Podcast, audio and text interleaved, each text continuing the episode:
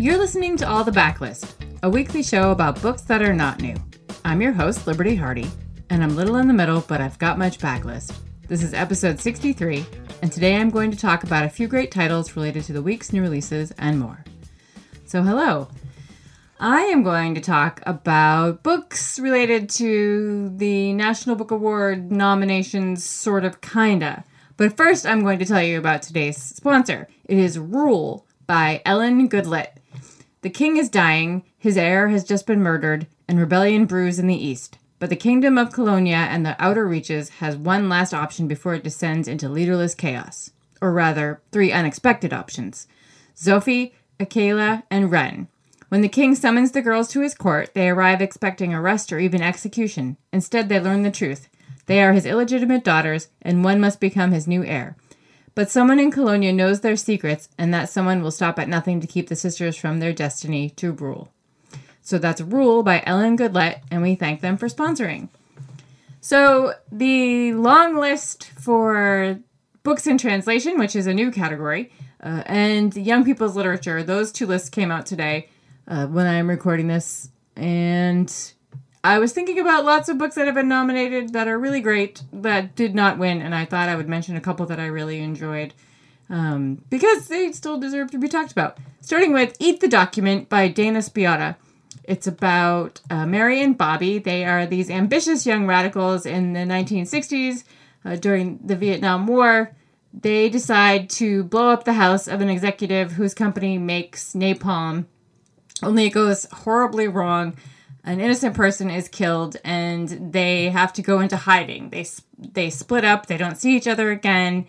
Uh, they change their names. They lead totally separate lives, and unknown to each other, they are both in Seattle. Thirty years later, uh, they're living there under their assumed names, and they encounter each other again.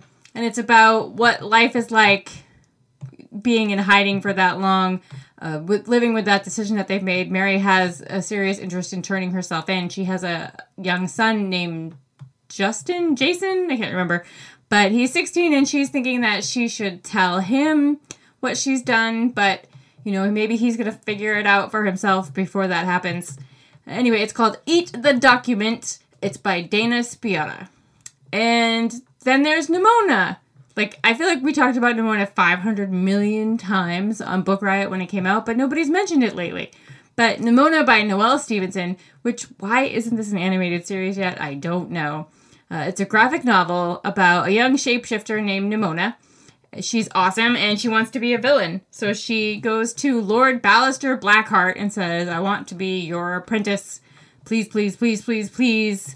I have great ideas. I can do crazy things with my shapes. And he says, okay. So they decide that they're going to make trouble for Sir Goldenloin and expose him and his other her- the other heroes that he's friends with as frauds.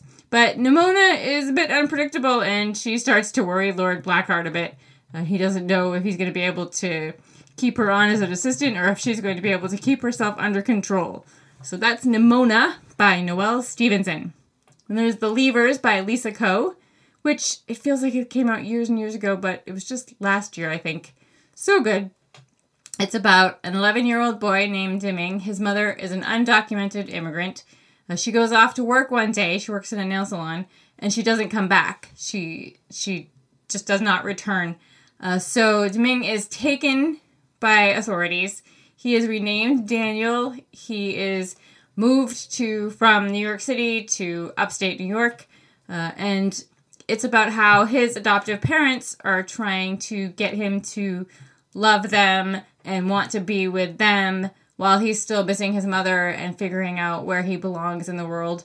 And it's also it's narrated by him as Daniel as he's older and his life is changing. And his mother Polly what it's like for her to have lost her son like that and it's just a beautiful novel about belonging. So, again, it's called The Leavers by Lisa Ko. There's The Heaven of Mercury by Brad Watson, which takes place uh, starting in 1917 in Mercury, Mississippi. There's Finus Bates. He is in love with Birdie Wells. He has always been in love with Birdie Wells ever since he saw her doing naked cartwheels in the forest. He loves her for 80 years through marriages to other people, through the suspicious poisoning death of her husband.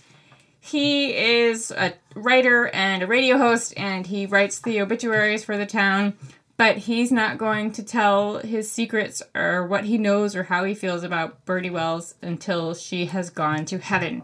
It's just a really fun, sort of southern gothic, but it's also humorous. Uh, it's got a huge cast of colorful characters. So, again, that's The Heaven of Mercury by Brad Watson. And there's When the Sea Turned to Silver by Grace Lin, about a young girl named Pinmei whose grandmother is the village storyteller.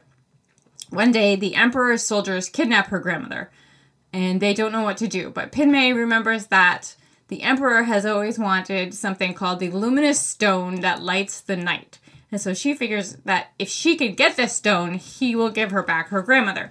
So Pinmei and her friend Yishan go on an adventure looking for this stone and face some of the obstacles that they've only heard about from tales, uh, looking for this luminous stone and hoping that it will help them rescue her grandmother. So that is When the Sea Turned to Silver by Grace Lin.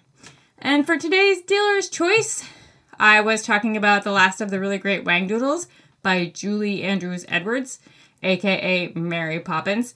And it turns out I did not realize she had written a book before The Last of the Really Great Whangdoodles, which is a book that I always feel like so many people have still not heard of. I hadn't heard of her first book, which was Mandy, and a bunch of people on the internet were like, You have to read Mandy. So I got a copy, and I'm planning on reading it on my vacation next week. It's about a 10 year old orphan girl named Mandy. She finds a tiny deserted cottage in the woods one day when she's out there wandering around, and she starts taking things from the orphanage and sort of moving stuff into this cottage to make it like her own place. And then one day she gets very ill, and no one knows where she is and what's going to happen to Mandy. This is all, the stuff I got from reading the back. The blurb says it's the perfect book for 10 year old girls who love tiny houses and stories filled with hope. One of those things applies to me, um, but not the others. But it should be interesting. And I, like I said, I love Last of the Really Great Whangdoodles, so we're gonna see how that goes. And so that is it for me this week, book lovers. Thank you again to our sponsor, Rule by Ellen Goodlett. You can find a list of the books I mentioned today in the show notes by visiting bookriot.com slash all the books. If you're a fan of all the books and you want to give us a treat, you can leave a rating or review on Apple Podcasts. It helps other book lovers to find us. If you want to talk about books or see pictures of my books or my cats, Steinbeck and Millay, you can catch me on Twitter at Miss Liberty, on Litsy under Liberty, and on Instagram at Franzen Comes Alive. I'll be back on Tuesday with Rebecca Schinsky to tell you about the week's great new releases. So have a great weekend, kittens, and happy reading.